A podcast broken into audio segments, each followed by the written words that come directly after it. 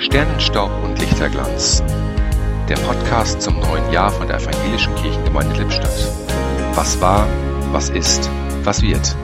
Heute mit Alexander Cemse. Hochmotiviert bin ich in das Jahr gestartet, um manche Dinge, auch im Beruf, mal anders anzugehen. Doch der Alltag und ein schnell voller werdender Kalender zeigen mir schon nach 22 Tagen die Grenzen auf. Grenzen anderer Art ergeben sich immer häufiger im Gespräch über das, was für die nächsten Wochen ansteht. Ich will nicht mehr. Das macht mich mürbe.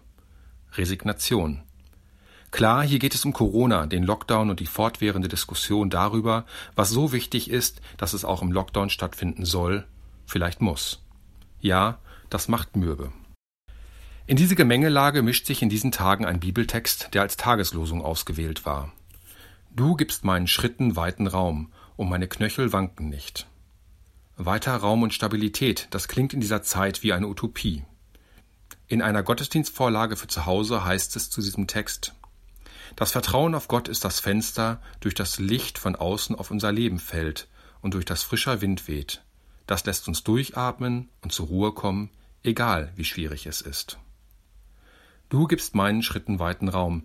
Im Vertrauen auf Gott öffne ich das Fenster und mache mich wieder an die Arbeit denn er ist es, der Weite möglich macht. Im Podcast hörten Sie heute Alexander Cemsen.